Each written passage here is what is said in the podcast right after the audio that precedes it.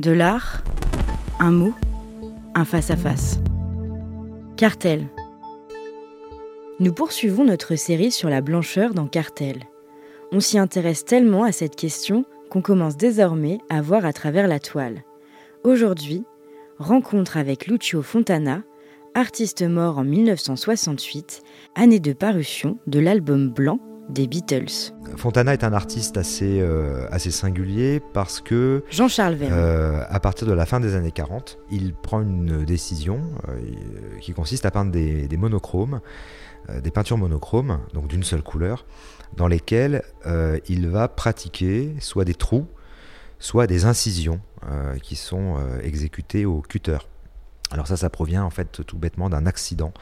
Un jour, il, euh, il, euh, il perce accidentellement euh, l'une de ses toiles et s'aperçoit finalement que en traversant la toile avec une lame, il met à jour finalement le côté totalement illusionniste euh, du tableau et de la peinture. Donc il décide de, consacrer le reste de son œuvre euh, à ce geste euh, complètement inattendu et paradoxal qui consiste donc à, scarifier sa toile, à, y pratiquer donc des, fentes, des incisions avec une, lame de cutter ou de rasoir.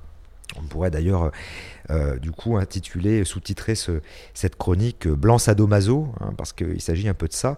Euh, il y a notamment donc une œuvre emblématique euh, de Lucio Fontana qui s'intitule Concetto Spaziale Attizze. Euh, Je m'excuse pour l'accent italien que je ne parle pas. C'est une œuvre qui est réalisée donc euh, en 1965, trois ans avant la mort du peintre.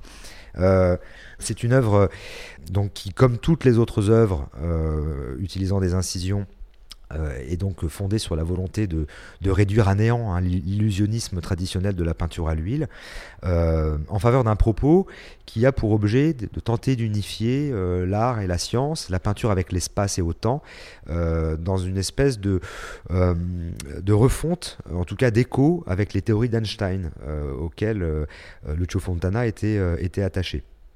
Alors cette peinture en particulier qui date de 1965, c'est une peinture qui est pas très grande, qui fait 80 cm par 1 mètre, euh, qui est blanche, entièrement blanche, donc c'est un monochrome, et c'est une peinture qui euh, est majeure euh, dans l'œuvre de, Lucio Fontana en raison de son nombre exceptionnel d'incisions. C'est une peinture qui comporte 23 incisions. Il n'y a que deux autres œuvres de Fontana qui, qui possèdent davantage d'incisions. Alors évidemment, quand on est devant une peinture comme celle-là, qu'est-ce qu'on voit? Eh bien, On voit un rectangle blanc de 80 par 100 dans lequel ont été pratiquées sur deux lignes euh, 23 incisions obliques euh, en deux lignes hein, qui, se, qui se superposent. Euh, et ce qui évidemment euh, bah, génère, on peut, on peut tout à fait l'imaginer, euh, la suspicion hein, d'un public interloqué. Euh, on est tout de suite dans cette, euh, dans cette chose qu'on entend de manière récurrente euh, qui consiste à euh, se dire qu'on est capable d'en faire autant. Et donc euh, euh, un public qui globalement euh, sans doute a du mal à comprendre la portée historique euh, d'une telle œuvre, et encore moins d'ailleurs sa valeur monétaire, euh, puisqu'elle a été vendue il y a quelques années euh, aux alentours de 8 millions d'euros euh, en vente aux enchères. Donc c'est évidemment, je le précise, un artiste dont les œuvres sont présentes dans absolument tous les grands musées d'art moderne et contemporain de la planète. Alors évidemment, 8 millions d'euros aux enchères, on, se doute bien que ça peut aller très vite avec des, des gens qui peuvent se dire, bah, finalement, ça fait cher l'incision. hein, voilà. Bon. Mais on va essayer de de comprendre euh, pourquoi, euh, euh, une œuvre comme celle-ci est importante, qu'est-ce qu'il y a derrière, pourquoi l'artiste euh, s'évertue pendant autant d'années à, à utiliser cette technique. Et on peut procéder, par exemple, par analogie, en, évoquant le romantisme qu'on peut sentir derrière l'appa- l'apparente radi- radicalité d'un propos comme celui-là. Hein, la scarification, évidemment, elle a une histoire. Euh, c'est évidemment sur le plan euh, de l'histoire des religions, euh, on, est, on est tout de suite projeté en arrière vers la représentation des stigmates. Hein, ça, ça évoque l'épisode biblique de l'incrédulité de Thomas qui enfonce son doigt dans la plaie béante portée au flanc du Christ ressuscité pour en tester l'authenticité. Donc dans cette idée de, de, fente, de scarification et de, de, plaie, euh, il y a ce geste originel qui est celui de Thomas, euh, qui euh, donc va vouloir contrôler la véracité de quelque chose, l'authenticité, en passant à travers. Donc passer à travers, c'est comme, comme le prétendait Fontana, c'est bien rompre avec une forme d'illusion, et donc on accède à la véritable réalité. Euh, si on regarde euh, les photographies qui ont été prises dans l'atelier de Fontana par un photographe qui s'appelait euh, Harry Shunk pendant la réalisation de cette œuvre, on voit Fontana debout devant son chevalet, vêtu d'un grand tablier mais maculé de peinture, euh, comme un peintre traditionnel euh, pourrait l'être. On n'est pas euh, dans un truc ascétique, on est au contraire devant un, peintre dont le, tablier est complètement recouvert de taches de peinture, et on le voit en train de pratiquer les entailles à la surface de la toile à l'aide d'un cutter. Et on comprend, en voyant ces photographies, que les, incisions, les 23 incisions qui sont donc déployées sur deux lignes, ne s'exécutent pas dans l'ordre de gauche à droite, mais au contraire qu'elles résulte d'une composition qui est progressive. Euh, on comprend également en voyant ces photos que euh, l'environnement, l'atelier donc, la posture physique, le chevalier, le tablier euh, sont complètement éloignés de l'idée de radicalité pure a priori que porte a priori cette œuvre. On est donc face à cette œuvre comme devant une espèce de de poésie visuelle, une, partition, hein, puisqu'on a euh, deux lignes euh, superposées de signes, comme des notes, donc comme une partition, comme une série d'ouvertures euh, opérées sur une page blanche, qui laisse percevoir le noir intense d'un second espace qui est situé sous la surface de la toile. Euh, on a donc une, série de signes qui forment comme une scansion, un rythme, euh, un rythme qui d'ailleurs est assez éloigné de, de, la pensée minimaliste à laquelle on voudrait, euh, on serait tenté de rattacher cette œuvre. On peut aussi revenir sur, la, sur deux aspects de cette œuvre qui, moi, me paraissent importants. D'une part, son geste, qui est presque primitif, et d'autre part, ce que j'ai déjà évoqué, sa valeur marchande très élevée pour imaginer qu'un enracinement existe entre, cette, entre ce que cette œuvre exprime et ce qu'elle représente aux yeux des collectionneurs qui euh, ont euh, investi autant d'argent et se sont affrontés aux enchères pour pouvoir l'acquérir à ce prix-là. Quand on est face à ces 23 entailles, on peut se, se demander si elle ne rejoue pas, euh, d'une certaine manière, un autre geste originel, non plus celui de Thomas face au Christ, mais le geste originel de l'homme orignacien qui, à l'intérieur des parois des, grottes sanctuarisées, griffe les parois, comme dans la grotte Chauvet, comme, comme à Lascaux, pour y graver un, hibou, un cheval, une lionne, ou tout simplement euh, pour reproduire les coups de griffe des ours euh, qui occupaient les grottes en, période hivernale et dont les hommes retrouvaient donc les, marques euh, après l'hibernation des ours quand les hommes reprenaient possession des grottes. il faut se souvenir que dans, ces grottes, seules quelques personnes étaient autorisées à pratiquer la peinture et que le, marquage des parois euh, de ces lieux qui n'étaient pas des lieux d'habitation, il faut bien le, souligner, euh, le marquage de ces parois était sans doute, et c'est l'hypothèse actuellement la plus satisfaisante que l'on ait pour expliquer ça, euh, étaient des, traces, des peintures qui étaient réalisées par les chamans de ces communautés, euh, qui étaient véritablement les, euh, on dit, les récipiendaires euh, des échanges magiques avec l'au-delà, par leur activité picturale. C'est-à-dire qu'il ne s'agissait pas de faire de l'art pour de l'art, ni de, peindre les parois pour que la chasse soit bonne. La gravure, la marque, la peinture rupestre ne sont pas exécutées par souci artistique, même si euh, la virtuosité hein, est évidemment euh, incomparable, euh, mais, bien par la volonté d'utiliser la paroi comme un, passage, comme une sorte d'interface entre le monde des vivants et, celui des, esprits. Donc, dans l'art préhistorique, griffer la paroi, encore plus que la peindre d'ailleurs, revenait vraiment à forcer un passage, à creuser dans la pierre des béances des connexions avec les forces invisibles, à se frayer une ouverture vers une dimension autre dans un acte euh, réellement magique porté par une personne qui euh, avait l'autorisation et l'autorité pour le faire, c'est-à-dire le chaman. Donc, si on revient maintenant à l'œuvre de Lucio Fontana, eh bien, il y a euh, de manière indubitable dans, cette peinture, scarifiée 23 fois, une gestuelle qui répond très pour trait, c'est le cas de le dire, à, celle des premiers hommes.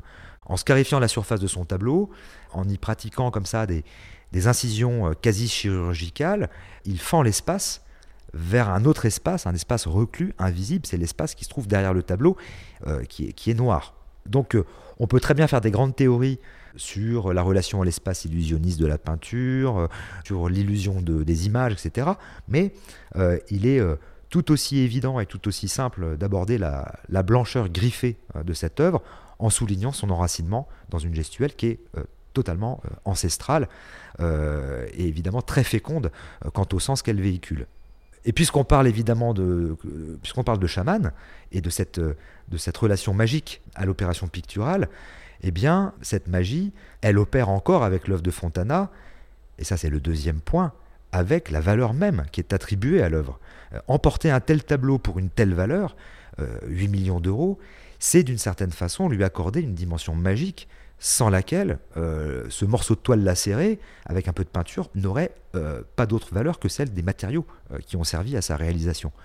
Donc on revient finalement à quelque chose qui avait été abordé lors des toutes premières émissions de Cartel, c'est que notre passion pour les œuvres, que ce soit des tableaux, des musiques, des textes, etc., elle est toujours une passion qui est tenue d'une certaine manière par les éléments insaisissables d'une magie qu'aucun discours ne saurait ni justifier euh, ni, saisir. C'est-à-dire qu'il faut vraiment accepter ce principe et se laisser porter. Il y a, un lâcher-prise euh, qui est absolument euh, nécessaire. C'est-à-dire que si on ne croit pas à cette magie, j'avais, j'avais de manière un peu ironique dit l'art c'est comme l'homéopathie, ça ne marche que si l'on y croit. et j'avais également d'ailleurs souligné cette merveilleuse anagramme qui existe dans la langue française entre les mots image et magie, bah, c'est vraiment ça. C'est-à-dire que si on n'accepte pas, si on n'y croit pas, si on n'est pas dans ce rapport de croyance, euh, il ne se passe pas grand-chose. Et, qui plus est devant une œuvre euh, qui relève de cette blancheur et de cette vacuité apparente, comme toutes les œuvres d'ailleurs qu'on a évoquées dans cette série d'émissions consacrées au blanc. Donc c'est avant toute chose la magie opérante de celui qui regarde et qui accepte euh, de lâcher prise devant l'œuvre. Et puis, il faut aussi sans doute imaginer euh, Lucio Fontana seul dans son atelier. Bon, sauf que là, euh, en l'occurrence, de manière très exceptionnelle, il avait accepté qu'un photographe se trouve là pour faire des, prises de vue du processus de, travail. Mais il faut imaginer Lucio Fontana seul dans son atelier en train de pratiquer cet art. Pourquoi est-ce qu'il fait ça plutôt qu'autre chose? Il le fait forcément uniquement pour lui-même parce qu'il a la volonté de répondre à certaines questions, euh, parce qu'il a le besoin d'expérimenter encore et encore euh, ce geste incisif. Et je reprends encore l'exemple du, maître calligraphe extrême-oriental, qui va faire et refaire des centaines et des centaines de fois le même geste, jusqu'à arriver à une épure, à quelque chose qui va considérer comme étant le geste. Donc il faut l'imaginer euh, expérimenter ce geste sans cesse, debout devant son chevalet, maculé de peinture, euh, avec sa chemise blanche et sa cravate euh, protégée par un tablier. Et puis, il ne faut pas oublier une chose, c'est que la valeur marchande du tableau qu'on a évoqué, euh, elle n'est pas donnée au moment où l'œuvre est faite. Elle est donnée en 2015, puisque la vente aux enchères que j'évoquais date de 2015, c'est-à-dire 50 ans après sa conception. Donc il est bien évident que Fontana ne pouvait pas être motivé par des, de basses considérations financières, mais bien par la nécessité de l'acte en lui-même, qui est forcément, dans ce contexte-là, euh, est un acte fondé sur un principe de sincérité. Il y a de la sincérité dans cet acte-là. C'est-à-dire qu'il le fait parce qu'il y croit, il le fait parce que ça répond à un besoin, à un besoin de, réflexion, d'expérimentation, de pensée. C'est un exercice de pensée. Euh, donc cet exemple euh, montre bien qu'il est...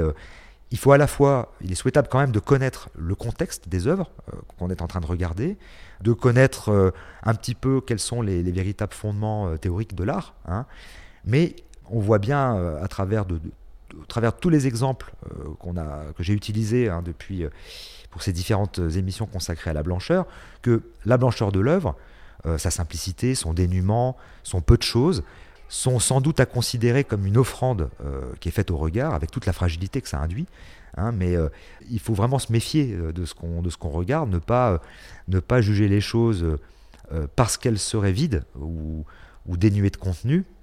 Et je rappelle évidemment les différences fondamentales sur le plan culturel qui existent entre l'Orient et l'Occident, hein, une fois de plus. Et puis, pour terminer, je répéterai quelque chose que j'ai déjà dit, c'est que nous sommes toujours face à une œuvre. Cartel. L'élément de, de, fragilité. Par Jean-Charles Vergne. Ce qui implique forcément une forme d'humilité. Jean-Charles Vergne est critique d'art et directeur du FRAC Auvergne. Cartel est à retrouver en téléchargement sur toutes les plateformes de podcast.